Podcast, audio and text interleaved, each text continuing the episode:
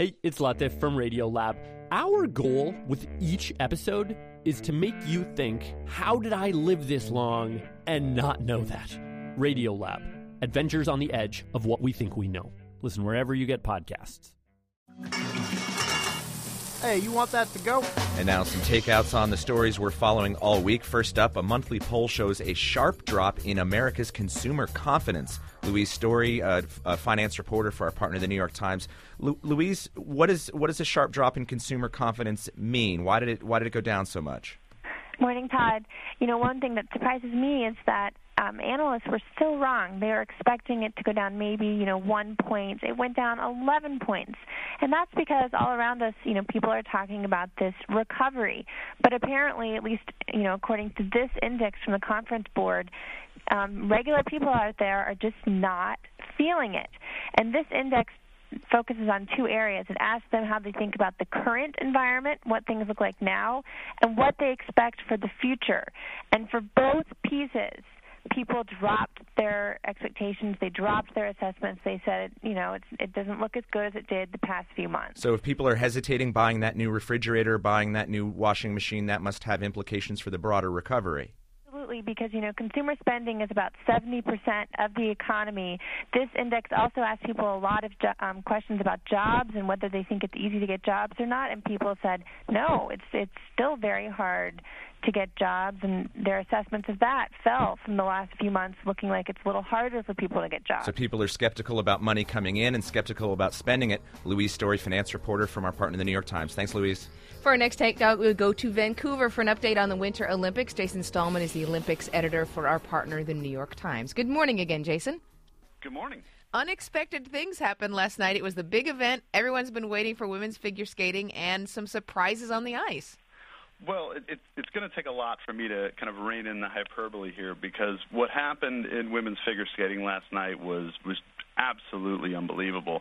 I, I was trying to gain a reference point, and I think I had to go back to the Beijing Olympics with Usain Bolt that August night at the Bird's Nest when he ran the 100 meters in a time that completely floored everyone. And a similar thing happened last night at Pacific Coliseum with women's figure skating. The, the the working press, at least, was less staggered, and I think the the live audience was as well.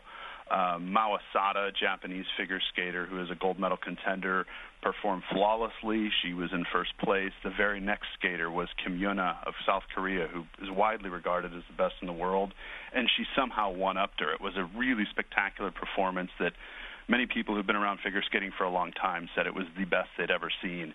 And uh, she set a world record. And then, it, before anyone could catch their breath, uh, Joannie Rochette of Canada stepped onto the ice. This is two days after her mother died suddenly of a heart attack. And she had the best performance of her career. And now she's in position for a bronze medal. So uh, a lot to process, needless to say. The Americans were not expected to show well, but they, they performed well last night, did they not? They did perform well. Mirai Nagasu, the, the very young American, she went 11th. There were 30 skaters, and she went relatively early. She she had a bloody nose halfway through her routine, and still finished pretty strong. And she and Rachael Flatt, the 19-year-old high school senior, they're they're in the running for perhaps a bronze medal. If, if one of the top three skaters falls or, or, or trips up or otherwise, uh, yeah, the Americans could come away with a bronze on Thursday night. Okay, another big name, Bode Miller, went to try and get his fourth medal and, and maybe become the first guy to get a fourth medal in alpine skiing. What happened in the giant slalom? Well, Bodie started strong, and uh, coming out of the gate, it was quite obvious that he was willing to take every risk he could to uh, to come away with another medal. As you mentioned, four in one Winter Olympics would be a record for uh, alpine skiing and uh, he just got a little bit too audacious on the giant slalom course, and he missed a gate and couldn't regain his line. So he skied off the course. He's got one more chance. That's Saturday in the slalom to, to set that record. We'll be watching to see if he makes it. Jason, stay awake there in Vancouver. Jason Stallman's the Olympics editor for our partner, the New York Times. Now, for our last takeout, we turn the microphone over to you, the listener.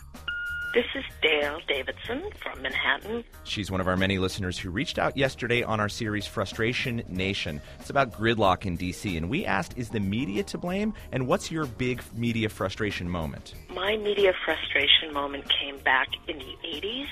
They decided to change the FCC ownership of radio stations and TV stations so that non American citizens could own these.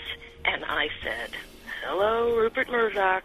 Al emails us Americans fall for spin doctors who use the media to get these voters to react and then blame the media. The Tea Party and healthcare are two prime examples. Voters get spun, and instead of blaming themselves for their own stupidity, they look around for the nearest target, and the media and Congress are to blame. But uh, but out of our responses, Al was actually a minority. Most listeners agreed with Anne from Massachusetts, who wrote on the website, "We depend on the media to call out politicians for misstatements and lies. The healthcare reform issue is an example. We hear most Americans are happy with their health insurance. Then we hear 30 million people are without health insurance. Please clarify what that means." There are also a few of you who thought like Cedric in Miami and thought the media is not wholly to blame. He posts to our site. Yesterday, your guest, Kathleen Hall Jamieson from the Annenberg Public Policy Center, said. Blaming the media for causing the problem is like blaming the family dog or the in laws for a divorce. Small part of the problem, yes. Central to the problem, no. That's a weak analogy, Cedric in Miami says. It's more like this Blaming the media for gridlock is like blaming the vindictive mother in law who tries to pass unverified claims as facts and profits from the strife by selling ad space on her blog. Now, of course, we cannot blame her completely, but she didn't help the situation either. Of course, we're also part of the media here at The Takeaway, and one of the criticisms we've received from Charles on our site, which is thetakeaway.org, I question the entire premise of this week long series. Is there gridlock in Washington, or is there a hard and bitter debate about an overwhelmingly huge federal health care spending bill? If you show, uh, if your show is trying to leave listeners with the subliminal message that there is no passage of Obamacare, then Washington is guilty of institutional pathology. Charles, well put. We take it. Our series, Frustration Nation, con- uh, continues later this morning. Being frustrated is one thing, but how about a solution? We want to hear your solutions at 8778 My Take. Laura from Miami post to the site filibustering should just be made illegal. Well, what do you think? 8778 My Take or thetakeaway.org.